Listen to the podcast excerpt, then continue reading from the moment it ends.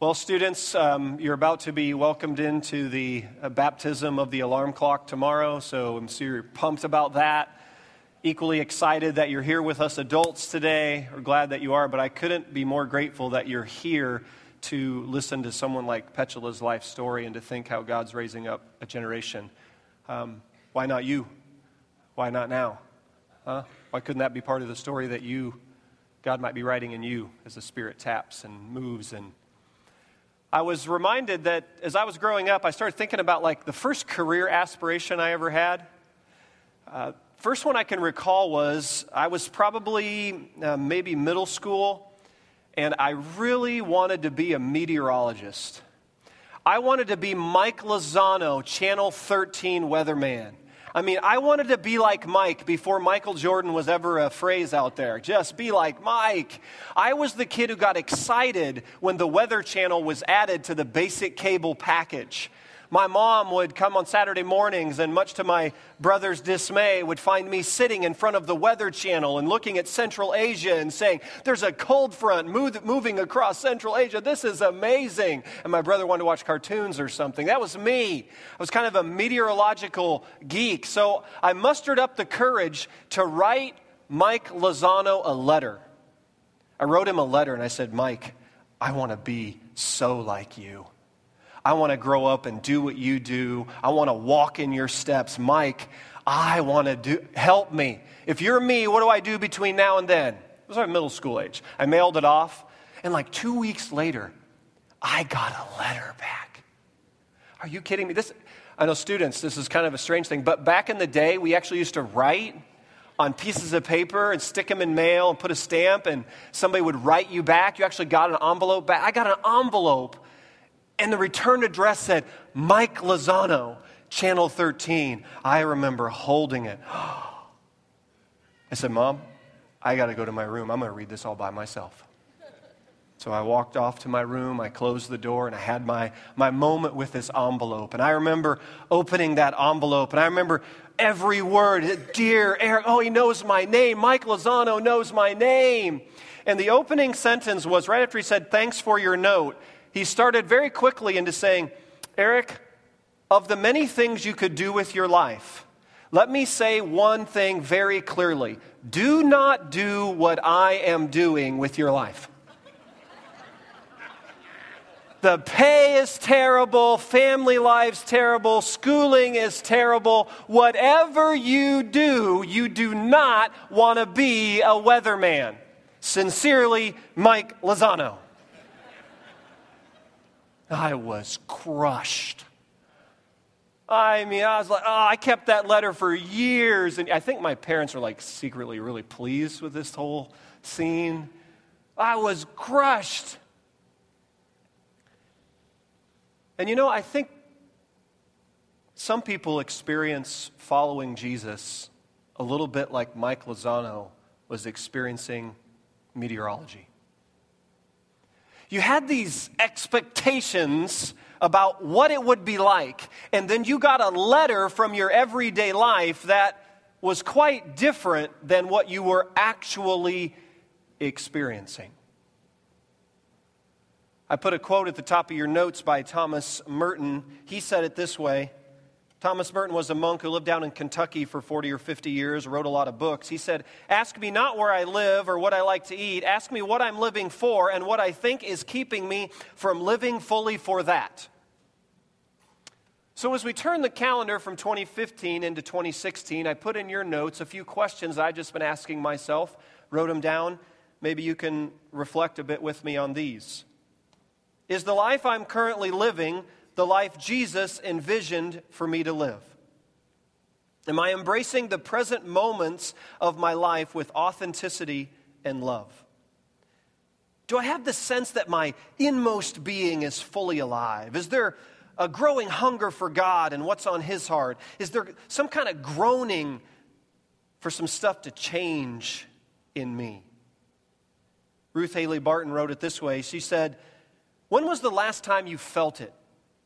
Your own longing, that is. You're longing for love. You're longing for God. You're longing to live your life as it was meant to be lived in God. When was the last time you felt a longing for healing and fundamental change growing within you? Don't rush past this question. It may be the most important question you ever ask. And there's something about flipping into a new calendar year that causes us to kind of get in this posture. And perhaps you've been hearing a call from the margins of your life, a deeper longing for more. And so, one of my prayers as we enter into this series that I've entitled Shalom is that we wouldn't rush, rush past these deeper, more important questions in life. The Bible word for the way things are supposed to be is shalom. It is where we get our English word peace. If you go to Israel today and you actually greet in a very conservative neighborhood of Israel, you will greet not hello, how are you? You will greet shalom. And it means wholeness, it means completeness, it means the way things are supposed to be. The life you and I have always wanted. When you first met Jesus and you tasted of his grace, and you first began to walk with the Spirit of God, and He began to guide and direct your steps, you had a vision about what this life in Christ and with Christ and for Christ and through Christ would be like. And then maybe you've been getting some letters from your everyday life, and there is a gap. And what do we do with that gap? That's what we're going to be wrestling with in this Shalom like series. And if I had to pick an anchor text for Shalom like living, I'd pick Psalm 23. And so that's where we're going to be this week and next week, just kind of walking through Psalm 23 and making some observations about shalom like living, the way things are supposed to be. Or if you're on the outside looking in, maybe this new year finds you, you know, you want to come back to your spiritual roots or you want to begin a spiritual journey. This picture this as a, an open invitation to the kind of life available to anyone. David says, here's the kind of life that is available called shalom like life and it's open to anyone. Psalm 23 starts with an amazing statement. David, being a shepherd himself, he said, The Lord is my shepherd. I shall not be in want. So, we don't have a lot of imagery in North American suburban life for shepherds and sheep and all that. But here's a picture of like if you were to go to Palestine today and you would see the kind of life that David would have been living, would have looked something like this. He would have been a, a shepherd walking the paths and, and leading his flock of sheep. And the role of the shepherd was to care and provide a good life for his herd. As a sheep, your life good or bad, was dependent on the quality of your shepherd. If you had a negligent shepherd, if you had a shepherd who didn't give a rip about where you were going or how you were going to get there, your life would be much rougher than if you had a good shepherd. And here's David in Psalm 23, a shepherd himself, pulling this metaphor, a frequent metaphor all through Scripture for our view of God, saying, Hey, you want to get a picture of what God's like? It says, The Lord, Adonai, Jehovah, Yahweh the great I am, the one who was and is and is to come, that God can be your shepherd. When you see in your Bibles Lord like it's capitalized, L O R D like that, it's the word that the Jews would use that was so such a form of reverence in their dialect that they wouldn't even pronounce it. They just wrote it uniquely so they knew that's what they meant. Oh Adonai, oh Yahweh, oh Jehovah, the I am. He can be your shepherd. And Jesus applies this in John 10 11. He says, I am the what? Good shepherd. So from that, I just kind of, I think the first element to just reflect on for a few minutes is shalom like life is where Jehovah Jesus is your shepherd. That the Jesus who is the bread of life, who's the stream of living water, who's the light of life, the Jesus who's the Alpha and the Omega, the Son of God and the Son of Man, and Jehovah who is Adonai and, Jeho- and Yahweh and the great I am, that God in Christ can be your shepherd and mine. And David's conclusion is when you grasp that you are in the care and in the flock of that good shepherd, you don't have to strain and strive. You don't have to be in want. You don't have to wonder how this is going to get worked out because your good shepherd is very, very skilled at guiding and caring and providing for you and for me. The Lord Jehovah Jesus is my shepherd. Notice David makes it personal. My. It's one thing to know about Jehovah Jesus as the shepherd or a shepherd. Shalom like life begins when it gets personal, gang. At some point, the Christian faith has got to get personal, where you go to knowing about this shepherd, to this shepherd becoming your shepherd. The Lord is my Jehovah Jesus is my shepherd. Could you say that at the beginning of 2016? If not, that's where you start for shalom like life. If you want life as the way it's supposed to be, if you want wholeness and completeness the way God intended, you start with this Jehovah, Jesus is my shepherd. I shall not be in want.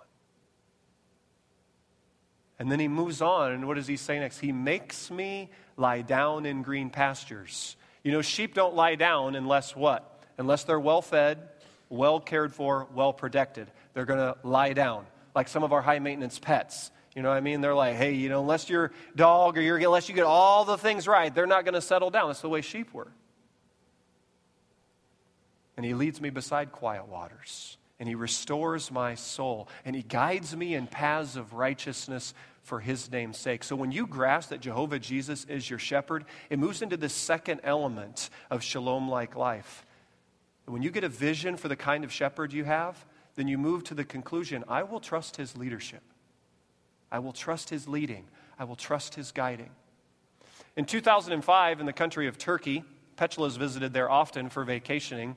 There is a community called Gevas, Turkey, or Givas, it's pronounced sometimes, Turkey. It's a village area, a lot of shepherds and sheep, a lot of the kind of the, the normal daily routine would have been lots of shepherds out in the field taking care of their flocks. And one particular morning, a group of shepherds leading their flock decided they wanted to take a breakfast break wanted to have a little more extended break than normal.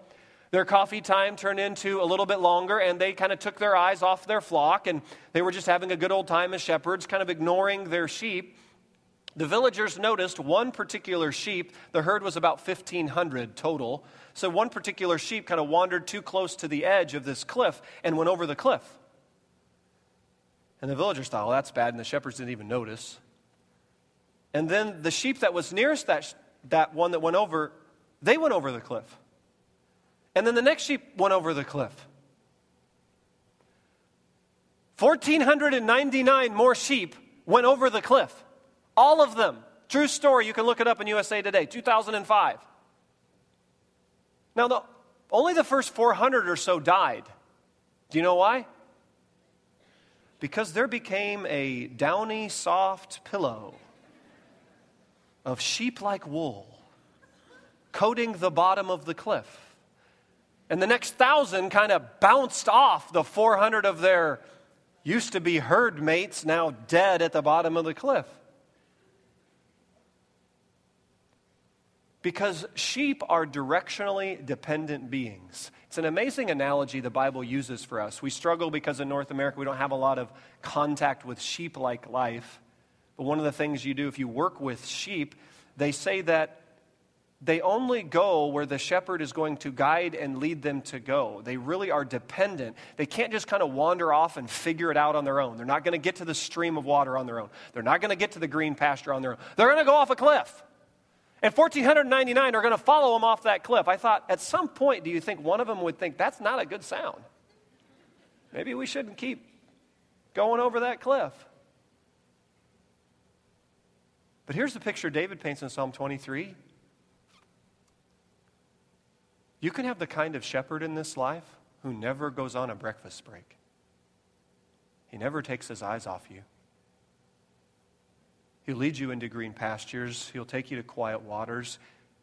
He'll guide you in paths of righteousness. He's not going to just kind of neglectfully turn a blind eye towards those places of even danger in our lives. He is a very skilled shepherd, and you can trust his leadership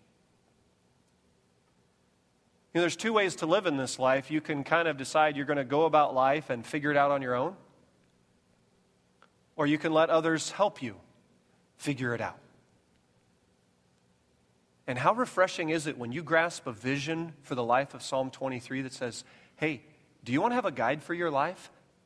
A really good guide for your life? How about this guide? How about Jehovah Jesus being your guide? How about He being the one to lead you to the pastures He wants you to go? How about He being the one to take you to the quiet waters? How about Him guiding you in the paths of righteousness? How about Jehovah Jesus, Adonai, the great I am, the light of the world, the bread of life, the Alpha and the Omega? He can be your shepherd, and you can trust His leadership. I can't think of any better life than that. He's way better at guiding lives than I'll ever be or that we'll ever be. And parents, we, this, right, with our kids this way, as, much, as important it is for parents to provide guidance in our children's life, parents, do you know ultimately our role as a parent is to help them look to the Good Shepherd to guide their lives and direct their steps and lead them long after they leave your care. That's the mark of a great parent. Not that they're always looking to you as they're younger, of course they look to you, but what do they see when they look to you? Do they see a mom or a dad who's looking to the Good Shepherd, Jehovah Jesus, to guide our household and direct our decisions and manage our priorities? What are we trusting in? You can trust His leadership. What do your kids see when you hit tough stretches in life? When you hit one of those sheep goes over the cliff moments and go, what do we do with that? What, what do they see? Do they see you coming back and saying, God, well, we trust you? which moves into the next phase of the psalm. Notice the whole context of Psalm 23. You don't get any picture of Psalm 23 written just in just comfort seasons of life. You get it written in the next uh, verse in the psalm, right? Verse 4 says, Even though I walk through the valley of the shadow of death, often repeated funeral gatherings or in hospital visits, I will fear no evil, for you are with me. Your rod and your staff, they comfort me. So, from a sheep existence through the calendar year, in the springtime, the grasses in the lower elevation would grow up quite well. And then the herds would consume all those grasses in the lower level. And then, as the heat of the summer started to rise, it's trying to burn the grass off in the lower level. So the shepherd knew in the early part of the summer, we got to go to higher ground. But the only way to get to higher ground is you got to go through some valleys. Do you think the sheep were overly excited about the valleys? No, because the valleys were narrow paths, rocky, steep. Predators like to hang out in the darkness of the valley and kind of pick off a stray sheep every now and then. They didn't like the valleys, but the only way from the lower ground to the higher ground was through, notice the text, through the valley. And think about this invitation of life with Jesus here. I think it was A.W. Tozer years ago in his Pursuit of God book wrote something about um, to take us from the lower, misty la- lowlands where we wander around and to take us up to higher ground. And some of you have walked through a year in 2015 and you could have just entitled it the year of the valley. You feel like it was just one giant valley. You're still waiting for the light at the end of the valley. But here's what I want you to hold on to. If Jehovah Jesus is your shepherd, what did he say he will bring in the valley? A rod and a staff. In your notes, I put, what's a rod? Sibah, Hebrew word, stick, part of a tree used to protect the herd. He used the rod to ward off the predators who would try to pluck off the sheep. And then he would use the staff, machina, something to lean on, support, guide. Say, hey, you're getting a little too close to the cliff. So the, the staff would kind of help guide them and keep them through. And they are going to go through the valley. See the imagery you get here? No picture of this life and journeying with the Good Shepherd where you get to go around the valley, where we're exempt from the suffering. The only way to the higher grounds in this life that God is calling us to is with fear and trepidations at times, we look into the valleys of life. The Lord, I don't know if I can take any much. I don't know if I can keep going. And the picture David paints is you, you can keep going with this. Your good shepherd, Jehovah Jesus, he goes before you. With his rod and his staff, he is protecting, he is providing, he is caring, and he is guiding. So let's go. And notice he's taking you right through the valley of the shadow of death. It's going to be dark. It's going to be difficult. It's going to be steep. It's going to be rocky. We are not exempt from the sufferings. What gets us through it? What's, the, what's Psalm 24 say? You don't have to fear any evil. Why? You are with me. It's companionship in the sufferings, not exemption from the sufferings, where we find this, right? David says, Hey, I, am going to go through. I have a really good shepherd. The Lord is my shepherd. I will trust his leadership. Even when it's dark and it's difficult, I'm not alone. Your perfect love, God, is going to cast out all fear. I don't have to fear in the midst of the valley. I can certainly question, I can call out for help, but I got to trust what? His rod and his staff. He is going to guide you through the valley. And, gang, the only way to the higher ground is through it. You can't go from the lower ground to the next phase in our walk with Christ. We can't go unless we go through valleys. The green pastures are in the higher ground, burn grass in the lower elevations as the heat picks up. You got to go to higher ground. And maybe 2016, maybe that's an image for some of us here.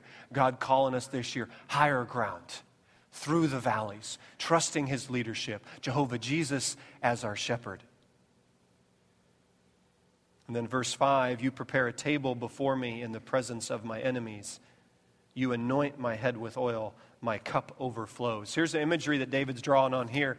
So, David would gather at parties that would normally have a, a large table where they would have the food and the drink served, and at the center of the table would be kind of the wine container. Think of a pitcher of wine, a larger container of wine. And the way the host would communicate to the guests how well the host thought the party was going was the quantity of wine in the center of the, of the main pitcher. So, if the wine was to the top, in other words, the host kept refilling it to the top, Actually, if the wine was overflowing from the top, the host was feeling abundantly good. This party was going exceptionally well. Stay as long as you like. When it was kept to the top, the host was feeling this party's going well. You can stay. When the, when the wine got about halfway down and wasn't being replenished, it was the host's way of telling everybody, hey, wrap it up, get moving. Some of you right now are thinking about next year's holiday celebration. I can see it in your faces your extended family gatherings, and when you all get together, a big old something right in the center of the table, get that thing half full, let everybody know it, time to roll.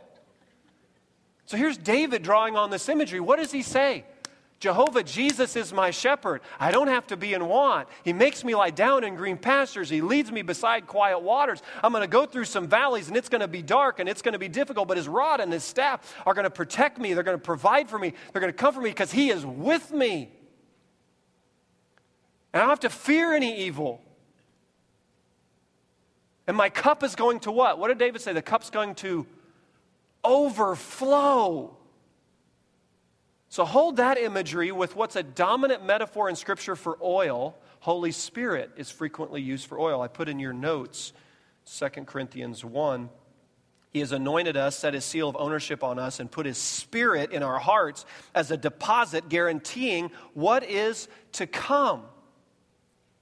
So here you get this picture of Jehovah Jesus being your good shepherd and anointing your life with oil. What is that picture of? That you don't have to muster up, muster up the energy to live this Christian life on your own. Do you realize it's a life that's imparted to you and given to you?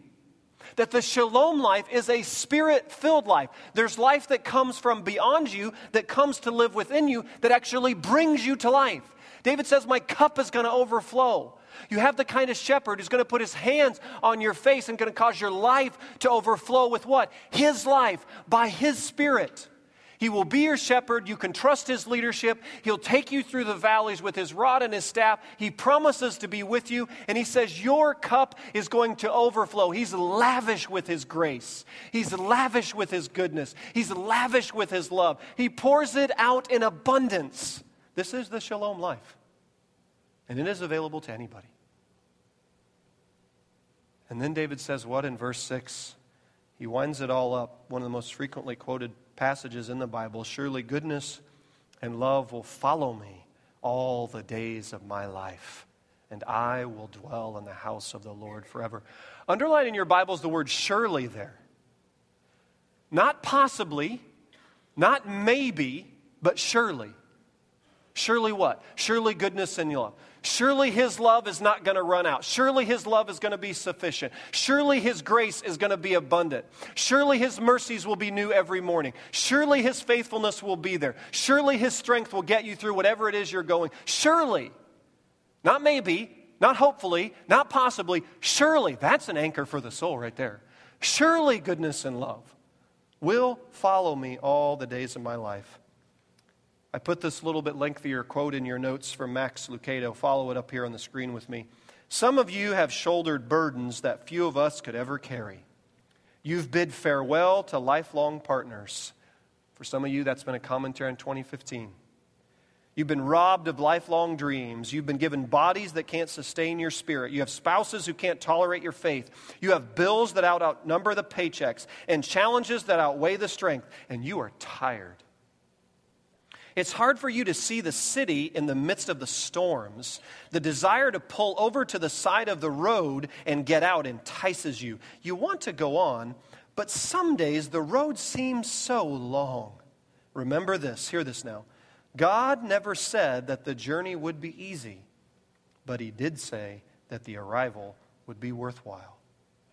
He may not do what you want, but he will do what is right and best. He's the father of forward motion. Trust him. He will get you home, and the trials of the trip will be lost in the joys of the feast. Several years ago, we took a family vacation with some good friends, the Hubbards. We went down to Lake Cumberland. This is when the girls were quite a bit younger, so probably seven or eight years ago. So Lily was in elementary school, Kaylin's like preschool age. And so it became one of those nights where we were cooking out, we were grilling out, and of course we did, well, maybe it's only us. Of course, we only got like hot dogs for the kids and we got steaks for the adults. And so we cooked out all the hot dogs for the kids, got all the kids fed, and they were all good. And then we got the steaks going for the adults, and the four of us adults were sitting around eating our steak. And Lily and August, two oldest kind of come up to the table and they look at what we're eating and they remember Lily saying to me, Dad, that doesn't look like hot dog. you understand, I believe at this point in her life, she's never tasted steak in her life. So I had this thought occurring in my mind. It, it, was a wonderful, blissful experience that her concept of grilling out meat was just hot dogs for how many years, right? But I said, Well, I said, honey, would you like to try some? I knew, gang, you know, I'm crossing the threshold here, right? So I let her take a piece of the steak and she began to chew it. And there was like a, a countenance that began to form around her face as she chewed, as she tasted. She's like, Dad, this is way better than hot dogs. You're right, honey. And then Gary and Angie and Kendra and I just had to shoo away the natives for the rest. I mean, they were like, right? They were just attacking this day. They want nothing to do with hot dogs anymore. All they wanted, what, from that point forward, was steak. The whole caliber of their, like a new level of taste bud category hit their elementary age experience. And I believe the same is true in our spiritual lives when you taste Psalm 23 living. If you've never tasted Jehovah Jesus as your shepherd, where you can trust his leadership to guide and direct your steps, where you can hold to his rod and his staff through the valleys of the shadow of death, where you can experience your cup overflowing by the power of his spirit where you know there's an anchor in the soul that says, Surely goodness and love are going to follow me all the days of my life. I can have confident assurance in my current realities, even if they're a mess, and I'm secure in my eternal destiny because I'm going to dwell in the house of the Lord forever. If you've never tasted of that life, it's like settling for hot dog living in a steak infested invitation. Because once you taste of the steak like qualities of Psalm 23 life, Gang, I don't think you'll ever turn back. And so, the, naturally, the question is begged well, how do you do how, how do you enter into this life? You decide to. You decide to. Do you know the people who are living Psalm 23 are people who have decided to? Not like I decided to back in 1987 at a youth camp at the altar. Yeah, that's a good step. You decide to every day. Like, when you get up tomorrow morning, you decide. you're going to live under the shepherding care of a really, really good shepherd. And you're going to trust his leadership. And you're going to lean on his rod and his staff. You're going to let him fill you with his spirit. You're going to anchor yourself in his confident assurance of current realities, how they're going to work their way out in his plan and his purpose, and you're going to rest in your eternal destiny in him. You decide to. Sometimes you have to decide every hour. Sometimes I have to decide every hour of every day. The Lord is my shepherd, I shall not be in want. I'm going to live today. I'm going to live this moment with you as my shepherd. Jesus, I'm about to head into this really difficult conversation with this person. I don't know how it's going to go. Right now, I'm going to decide to live Psalm 23 shalom like, the way things are supposed to be life. I'm going to decide. You are my shepherd. I will trust you. Let's do this together. You decide to. So, the invitation at the beginning of 2016 is simply this Do you want this life? David says in Psalm 23 here's the life available to you. Shalom is available. He can drop those dews of quietness till all our strivings cease. He can take from our souls the strain and stress of what? Trying to figure out how to make this life work in our own wisdom and strength. And we can lay all that down and we can say, you know what? Jehovah Jesus is going to be my shepherd and I'm going to trust his leadership, and I'm going to walk with him, and I'm going to allow his spirit to be my life and my guide and my energy. You decide to. And I think when you taste of it, I don't think you're going to go back to the old ways very readily because it is a life unlike any other life. And he's lavish in the invitation. It's open to anyone. Sarajevo, Bosnia, Zionsville, Indiana, and everywhere in between. Here is this life. Do you want it? Let's pray. Jesus, thank you for this wonderful image of you being our good shepherd. So many of us here have specific examples when you have gently and faithfully, sometimes sternly, cared and provided and guided and come through. We can't imagine being in anyone else's flock but yours. And then there are others here who simply put, it's been a really tough stretch. And some things have gone about 180 degrees from the way they expected them to go. And maybe there's an honest wrestling match around whether there's a good shepherd. And thank you for this picture that David gives us and says, hey, here's your invitation, open and available. And you can just decide right now. 11 o'clock on a Sunday morning, you just decide right now. I want to live Psalm 23, shalom like life. I want to live under your good care. I want to walk with you and do this life with you.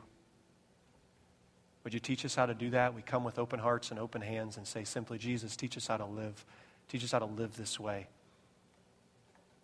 I pray for a wave of shalom that we could harvest out in 2016. And if it hasn't gotten personal for you, no better time than right now. Maybe for you, it's a coming back, or maybe it's a coming the first time. And you can just say, Jesus, I've been away far too long, long enough. I'm coming back to you. Forgive me, cleanse me, make me new, fill me with your spirit. Be my good shepherd. I want to live in your flock. Just simply call out right where you're at.